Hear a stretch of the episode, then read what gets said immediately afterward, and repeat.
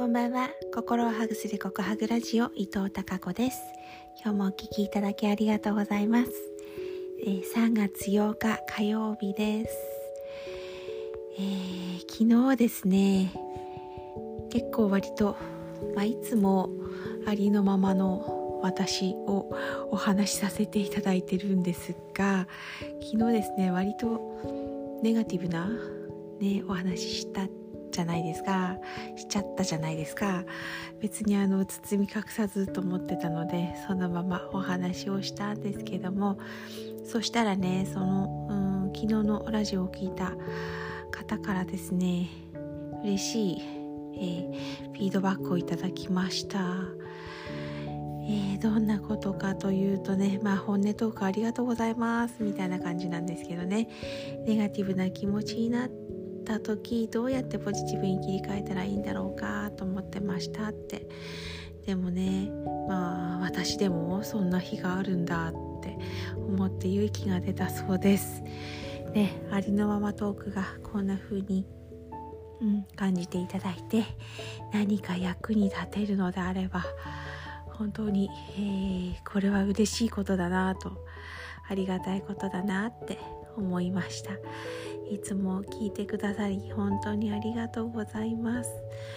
まあこんな本当にありのままのトークなんですが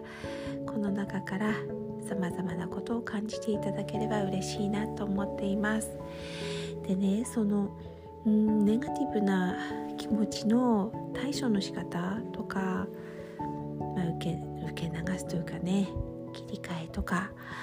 そういったことトって本当にスキルなんだなって、えー、私も痛感しています。これは私がね本当にポジティブ心理学に出会ってでネガティブな気持ち感情の意味と役割を知ってネガティブな感情も大切なんだよっていうことも知った上でじゃあどうしたらいいのかっていうことをねえー、考えることができるようになって、まあ、それを実践していくようになって今あ楽ちんですよ。これ本当に必ずネガティブな感情って湧いてくるのでその時にどうしたらいいのかっていうこのねスキルを知って、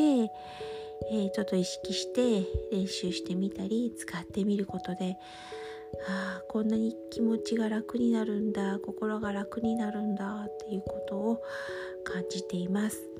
うんなのでねそんなところをそのね4月から始まる、えー、幸福の女神講座の中で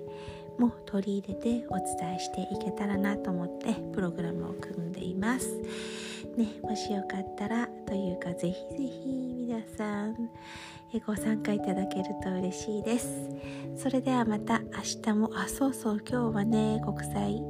女性デーでしたね。